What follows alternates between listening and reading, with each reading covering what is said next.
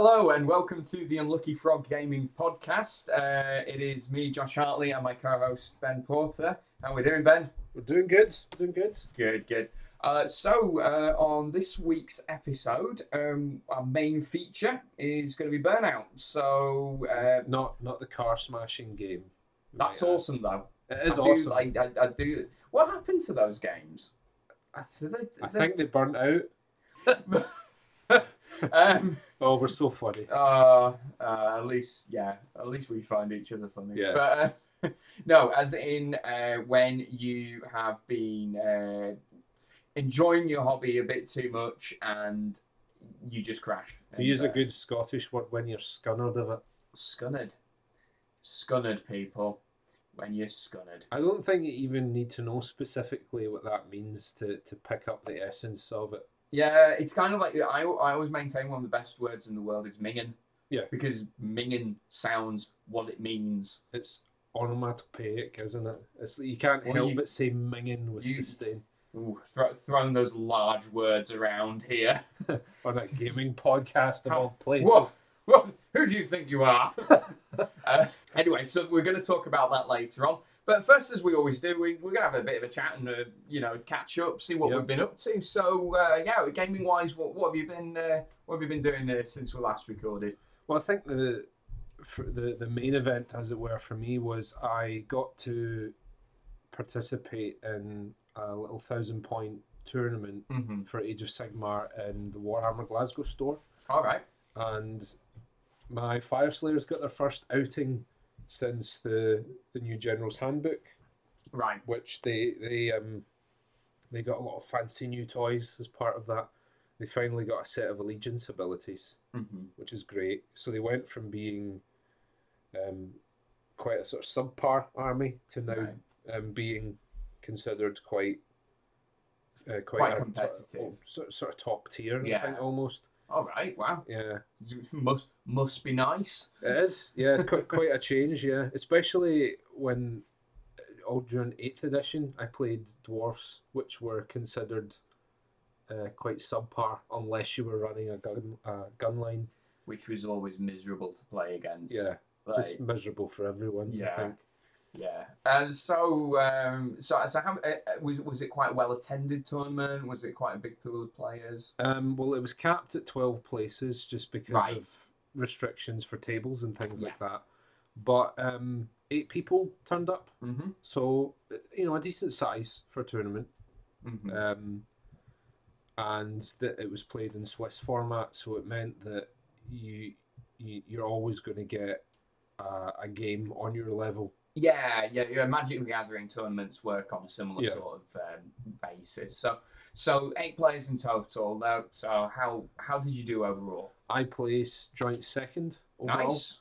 Uh, the only game I lost was to the guy that ended up winning the the tournament. So You can't. You- yeah, if, if you, you can't say fairer than that, then really. no, and even then it was quite a it was quite a narrow loss Mm. because it was just it was because we used the open war cards, Mm-hmm. so the scenarios were all randomized, and the objective in the second game was the messenger. Mm-hmm. So each player has to allocate a, a model in their army. that cannot be the general that is the messenger in their army.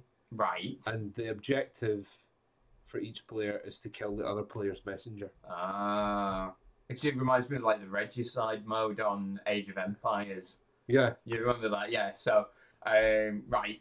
So that was that was the sort of setup, and uh, what what gave him the uh, what gave him an edge? in the last in the last round, he just managed to see my messenger, which I'd allocated um, the the battlesmith to that Mhm. role, which is he's basically the standard bearer. Yeah, yeah.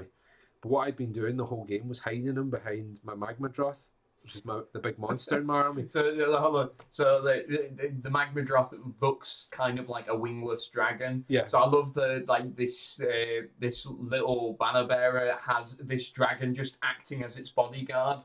Pretty much, Just- yeah.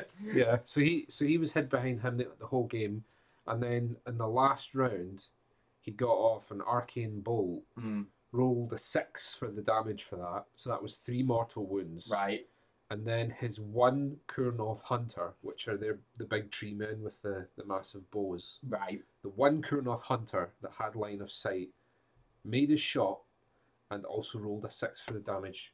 So he took six damage all And told pick- because the, the damage on each of those rolls is d3, so you half the result of the dice. Oh. So he, and you know he he was gracious enough to acknowledge that um, he was also very lucky with that that he he got the best result that he could have hoped for in that. So But yeah, yeah, it's it's it's, it's like they say. It's sort of, the, the more you practice, the luckier you get. So you can you can like when you, you know I, he sounds like he was quite good at the game as well. yeah, Uh, as you know, he, he's able to cap. That means you're able to capitalize on those moments when you are rolling sixes. yeah. You, you the, there's that thing of you can say oh he got lucky or he played the odds. yeah, you know, which is what that game's about. It's it's although there's a, it's a random number generator in a lot in a lot of ways.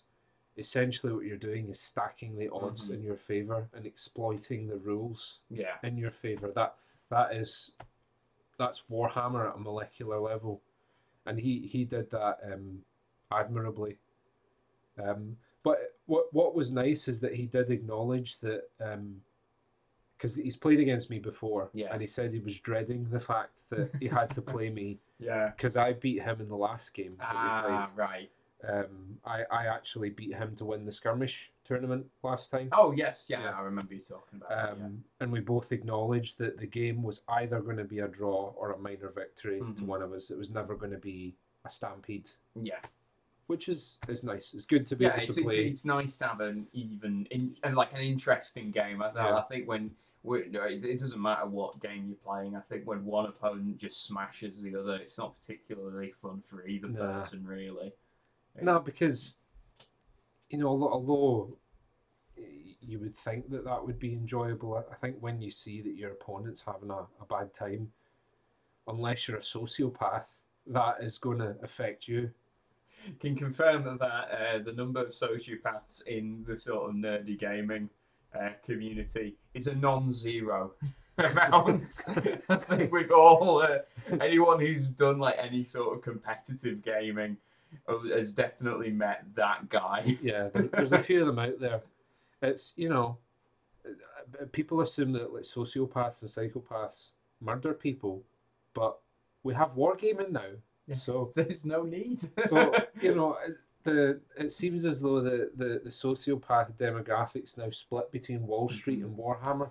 So and long may it continue. So, and, and so speaking of Age of Sigmar, um, we talked last time about the new box set that Games Workshop have brought out. Yeah. Uh, you've bought it and you've uh, put together models, and we had a game of it. Yep. So, um, t- tell us which which faction were you uh, playing as? so the the box set's called Blight War. Mhm. um, for anyone that doesn't know. And it's a Stormcast Vanguard force against a, a Nurgle demon army, which are the, the like plague demons, Yeah. essentially. I played the Stormcast because Josh called dibs on the Nurgle demons. Yeah, I was playing the forces of uh, Snail Boy, Yeah, the Big H, that's it. Sick and Haughty. But you, you didn't actually get to. I, to I, play I, him. this, yeah. this was what I was kind of building up towards, Yeah. like trying to build him up to be this great character, and then go. I didn't get to play him. yeah. I didn't, I didn't get to play him. yeah. But, but that that's because the scenario stipulated that. yes, yeah. So the first scenario was uh, it was representing your forces sort of picking off a rear guard of the main army of the Yeah. Nurgle demons, um, and how they represented this was all the Nurgle demons set up in a relatively small part of the board, Mhm. and you can set up on either side to ambush them. Uh, but my destroyed units can come back. Yeah. Which it actually I, now for me, and I, I don't play as much Age of Sigmar as you do. No. So, uh, but it did feel it for most of the game. It felt very like very balanced forces until those chicken cavalry arrived. the, the the chicken cavalry are ridiculous. They've Yeah. got like lances and muskets and uh, nuclear warheads or something. I don't know, but they were. It's, it's quite funny because I, I mean I agree with you. They they were they were pretty brutal in that game that Mm. we played. but I've also heard a lot of Stormcast players say that they think that they're um, overpointed. So I, d- I Yeah, don't I don't know what mentioned that says about the Stormcast army as a whole. Well, this is it because you, you your normal. This is obviously not your normal army that you're No. playing as either. Uh, so you know we're we're both kind of be on, on shaky ground. Yeah. Um, it, I think it'll be interesting to play through the other scenarios and to see how good Horticulous is. I mean, I'll I'll, I'll be very disappointed if a guy riding a giant snail isn't at least sort of decent. Well, he, he looks pretty tough on paper Yeah. anyway. Like he's got a, a three up save, I think, Mm-hmm. and then he's got that five five up Nurgle save after that Yeah. as well, and he's got eight wounds. So Tough to kill, which I think is the Nurgle army in general. I think they've always sort of done that. Yeah, haven't they? It's exactly. That's been Survivability—that's their, their Uh, thing. Like uh, Khorne's all about laying down loads of attacks.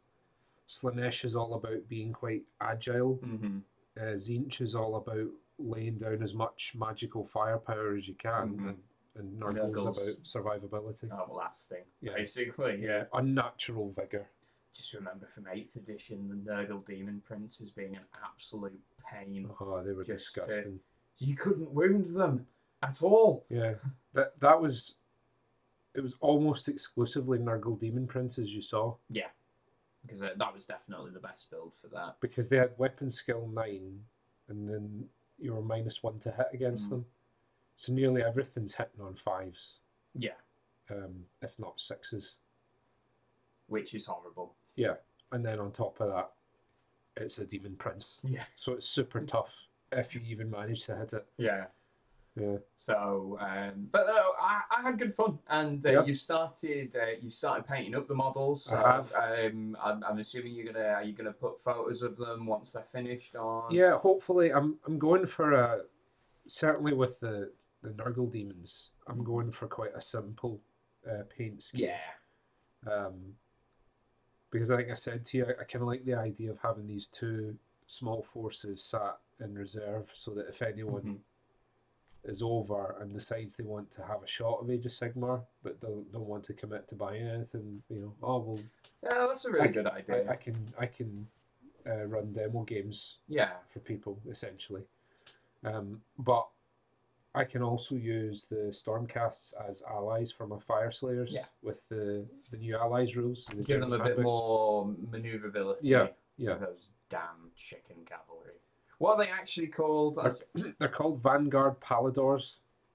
Vanguard Palladors. Yeah, I, I, I'm probably just going to keep calling them chicken cavalry. but yeah. So the the actual um, monsters themselves are called Gryph-chargers. right. But um, in, in in this tone of uh, of Games Workshop trying to come up with names that they can actually copyright, because to all intents and purposes they're hippogriffs, Oh yeah. but you can't You copyright, can't copyright that. Yeah. Yeah. So Give it a new name. they're Gryph-chargers. Ah, no, so that that was good fun. Um, what I, the other thing that I've been up to since we last got together and recorded was um, I was uh, round at some friends on just Wednesday, just gone. Uh, we, we we play a bit of board gaming and we played. I absolutely love this game, uh, Arabian Nights. Yeah, Now, uh, if you haven't seen Arabian Nights, what it is is uh, the setup is you've got this board which is basically a map of the world from the perspective of uh, ancient Persia. Yeah, Right. So you've got like yeah, um, maybe not ancient Persia, but when the Arabian Nights stories are set. So you've got Europe, you've got the Middle East right in the middle of the board, Africa, India, and China. A couple of islands dotted about as well, and you you all of that uh, you all take on a character from the Arabian Nights tales, such as Aladdin or Ali Baba. Um, I was Maharuf. Um, haven't heard of his story, Yeah. but uh, I don't I don't know if they refer to it in the board game, but I heard that Aladdin is actually Chinese. Ah, right. Um, I think because I think the Arabian Nights tales borrow a lot from Chinese mythology. Well, as because it's around the time of uh, the Silk Road opening up, wasn't it? So it's really in in the same way that Grimm's fairy tales is a collection of fairy tales Mm. from Germanic Europe. Mhm. Arabian Nights is similarly a collection of tales from the Middle East, the Yeah. Far East. Yeah. Yeah. and so so what you do is you, you take it in turns and you move around the board, and you will encounter different things. So you'll you'll draw from the encounter deck, Mhm. and uh, eh, on a mon- more mundane thing, it will give you like a number to consult, uh, depending on what type of square you're on on the board yeah. or uh, more exotic ones are it will give you a genie or a princess or whatever. Um, then you consult what I can best describe as the mother of all choose your own adventure books, right? and you've got the player to one side of you looking up, um, like, okay, you've just encountered a, a blind beggar, right? And then the, the other player next to you will say, right, uh, blind beggar, you go to this page, and you, the player, Yeah. you've got these options on how to react. So you can you you can aid him, you can um, donate to him, you can barter with him, you could rob him, you can fight him, that sort of thing. It's kind of like RPGs and video games. It's you get kinda- the, the yeah. drop down menu. and it's kind of a bit like a little light RPG. Um, Yeah. And um, so you you say what you're going to do, and then uh, the other guy reads out a passage, and almost universally, what will happen is right, right, right. So it's uh, two one nine two, two one nine two. and then he will describe a most like the most horrible fate possible. Yeah. Well, in, in our game, one guy uh, was lost in the wilderness, and he decided to cry out for help. He was met by a wild boar who attacked him. he tried crying out again, and a, a feral child robbed him. He then cried out again, and an ogre found him and kicked the kicked the stuff out So, of him. so, so this guy is is uh, is on the forest floor getting Yeah. gored by these wild boar, and then this kid, while Just- this is happening, dips his pockets. He's just going, oh, off. no, no. He's still getting how, gored by. how could this get any worse? and then, and then then the ogre ogre comes. just comes and beats the shit. Helps helps the boars. Yeah, yeah, it just goes, step aside, lads. I've got this. so, uh, so, so you get the sort of idea of the tone. Um, the, the winner, the winner's the first. You, while you're doing this, you're scoring destiny points and story points, and the winner is the, the person who uh, gets like gets the most by the end of the game. But al- you almost don't care who wins because what what the game actually encourages you to do it's a completely optional thing but you can uh, you can actually write down your story as you're going so if you don't mind ben Regale us. i would like to share with you the chronicles of maharuf cue dramatic music Yeah, we'll we'll edit something yeah, in. yeah, yeah. You're gonna do like the steptoe and son music while I'm reading this out. right. Day one. I am in contention for the hand of a princess in marriage. Imagine the wealth. All I have to do is find the most valuable treasure. I cannot see how this could possibly go wrong. Um, I should I forgot to mention you get given a quest at the beginning. So my quest was I've got to find the most like a really valuable treasure and take it back to Baghdad, uh, where it will be judged. Um, day seven, Ancient Baghdad. ancient Baghdad. Ancient seven, ancient seven, day seven. I have set my sights on the city of Alexandria in the hope of finding an ancient Egyptian artifact. Upon my arrival, I happen upon a poor blind man at the local baths. Feeling pity on him, I pray to the Almighty to restore his sight. Miraculously, this happens, and the man immediately steals my clothes. Wanker! Fortunately, the Almighty favours me, as the man lost his sight immediately and dropped my possessions. I feel this is a good omen for my quest. This you, this guy's a bit of a bit of a bastard, isn't he? it gets better. It gets so much better. This this goes on a little bit, by the way, I, I make no apologies. uh, day eleven. I continue my quest to the mighty city of Tripoli. There, I meet a prince and his entourage. I know. I, I, I think, I, to be honest, I made up like the days and the timeline. Yeah. I think I got that well off because a lot happens, and I only get to like day forty-five. If. Game of Thrones can do it, so can you. Yes. I continue my quest to the mighty city of Tripoli. There I meet a prince and his entourage who possess a map leading to great riches. Upon studying the map, I see that the loot is located at a city to the far east, Zaranj. I must beat the prince there and claim the treasure for myself so that I can marry the princess. I try to convince him the map is a fake, but I cannot be sure that he believes me. I must make haste. Day 14. I, lo- I love how this guy's already gone from optimist to charlatan. Well, so you get statuses throughout the game, and I got a status of envious at that point Okay. as a result of the, my encounter with this really wealthy prince. Uh-huh. So that means what that means is uh, you, you you have to rob people if you get an opportunity, unless you lose that status, right? Right. Um, but I, I was trying to build that into the story as Yeah, well. That yeah. writing. So day fourteen, en route to Zaranj, my finest steed appears ill. Upon further study, she's pregnant. Don't know how that happened. Fortunately, I have experience in this, and I am able to deliver the newborn through a difficult labour. The foal is just like her mother, and will be able to sell. I will be able to sell her for a high price. Oh, the, yeah. Yeah. Right. This Day, day, avaricious. Day 16. I am met by a gang of bandits.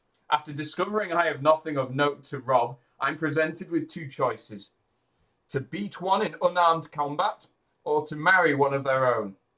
Not being one to fight, I agreed to marry one of their sisters. What an awful error. She is hideous. well, well, best, best make the most of this. We will make our home in Zaranj, which I believe is a short ride from here. And hopefully I can separate from her eventually and marry the princess. Oh, what an awful human being this guy. Her name is Mercedes, by the way. Day 20, we arrive at Zaranj. Uh, will I finally find the treasure I have been searching for? All I find is an old man selling worthless beads. Bah! At least I have found a place for Mercedes and I to call home. I feel lost. Perhaps seeking guidance and spiritual fulfillment is Mecca. In Mecca is what I need. So I got um, I got a, a I managed to lose my envious status, okay. and I got a status of on pilgrimage. So that involves going to Mecca, Okay. hence building it in. Uh, day 21. Before I embark, a panicked soldier approaches me, talking of an evil sorcerer out to kill him. I attempt to help, but the sorcerer finds him and kills him, severely crippling me in the fight. Surely I must make my way to Mecca to seek the blessings of Allah. Day 25. On my route to Mecca, Mecca, I meet a beautiful princess, not too dissimilar to the one I seek to marry. We exchange pleasantries, however, I sense she is bored of my company. We part ways, and I continue on my way. Day 29. I arrive at Mecca and discover the Crystal Palace. So like, this, Okay. is, this is one of the more exotic encounters you can have. Unfortunately, the guard seized me and beat me, leaving me wounded. this must surely be a test from Allah. I pray, but I find no answers. I must return to Mercedes to rest and gather my thoughts. Day 35. On my way home, I pass a beautiful river. I find some peace in its clear waters. I feel refreshed, my faith renewed. Day 40. I'm, I'm starting to feel quite sorry for him. I, I don't know if you should. Day 40. I return to Mercedes. Stories of my charity have travelled far, and an enchantress seeks my refuge from a villain.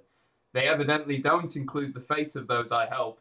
The same villain finds her and slays her, grieve, grievely wounding me for my trouble. Why does this keep happening to me? Right. They- so, so his wife's dead.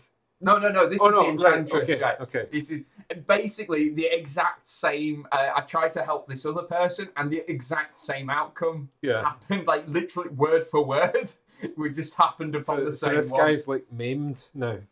Yeah, I had a status of crippled and wounded, Okay. which I couldn't shift. Day 42. While recuperating, a traveller by the name of Aladdin seeks my assistance to rid him of Oh. a terrible disease. This was one of the other players. Okay. He offers me a princely sum if I can uh, cure him. After some time, I am able to rid him of his ailments and remind him to stay away from women of loose morals before he leaves. Day 45. Solid advice. Yes, always, always. Day 45. I am attacked by a vicious snake. I pray for help, and a huge rock knocks me out of its great maw. Allah has been looking out for me after all. Day 46. News reaches me that the princess has been wed. I thought that this would bother me, But strangely, I'm not. I am untroubled. I have my wife, and though Mercedes is not much to look at, she is good company. I also have the good fortune of Allah. Perhaps this was the real treasure all along. Oh. So no, I, yeah, it's yeah. He he found his treasure in the end. he, yeah. Um, you, you've almost got a sort of Aesop's fable type thing yeah. Well, on. in there. I, um, I mean, I kind of. Uh, so it, the ending point basically uh, was one of the other players basically winning the game. yeah, But I was a- it was quite nice because I was able to sort of uh, tie Yeah. it all in. But yeah, it, it, it's it's really funny just how just how awful the game can be to people. And there's a few people in in that group of guys they really don't like the game, so which is why we rarely play it. And I can kind of see why. It's one, it's not very competitive at all. Like I say, you, you barely care who's winning or losing while you're Yeah. playing it. And two, two, you, you don't interact an awful lot with the other players in terms of the game. You you're reading out from the book to each other, but in but terms, most most storytelling games are like that. exactly, exactly. It's the the competition secondary to the Mm. fact that You're trying to you you're experiencing. Uh, well, if, if you think about it at its core, D and D is a storytelling game, exactly. Yeah. and that is universally loved. And Mhm. but at the same time, you're not really competing with the other players. No, I mean, well, you're collaborating. You're trying. You're, Yeah. or you, should be. There'll be a few exceptions Yeah. to that, but Yeah. But um, yeah, and uh, I, I think uh, you know, thirdly, it's a game where you uh, oh, stuff just happens to you, and sometimes it can feel like your decisions don't have. Well, your decisions you try and work out if they make sense. My uh, so you get skills at the start of the game, and as you go through the game, you gain more or get Yeah. better at your existing ones. And one of the ones I started with was piety. So I, I did a lot of praying, which is Mhm. why again try and I tried to write that into the the story, and it worked out really well at the start with the blind man getting sight, nicking my stuff, but then becoming blind again for doing something bad to me. yeah. Um, but then it didn't work out so well with a lot of the other times I tried it. Um, so it's but it's really fun. Like uh, I'd really recommend it, if, if, if only as a one-off, just to uh, you know, just to see how awful a time your character can have. Just when you were saying about um, consulting the book, hmm uh, it kind of reminded me of that mechanic from Warhammer Quest because you had a similar thing there, didn't you? Yes. Where it's depending on um, the, the outcome of a given Mhm. situation, you consult this part of the book. And or- I, I'm not exaggerating when I say it's the mother of Choose Your Old Adventure books. I, I, I am. It, it is a tome. It's Yeah. hu- it's huge. Yeah. So you, I, I think there are two thousand six hundred different individual. oh wow! Uh, li- they're only little scenarios. You know, they're like a paragraph long, Yeah. basically. But, but when you've got that many of them, that- exactly, so you know, you, there's a lot of replayability from that point Yeah. of view as well. So, but uh, yeah, that, that I, I I just wanted to share that with you because that was uh, we had an absolute riot playing that. And one one of my favourite quotes from one of the other stories that one of the guys had written down, and I'm going to censor this, uh, but it because he was saying, I, "I'm I, I'm writing this story as a Ned." Right, and the exact quote, the, the quote was, "Bumped into five C's who decided to go Chris Brown on my face." so oh yeah, yeah, topical. yes, If it was ten years ago. yeah. anyway, uh, so yeah, that, that's that's what I've been up to uh, since we last recorded. So Yeah. um, let's move on and uh, talk a bit about uh, burnout.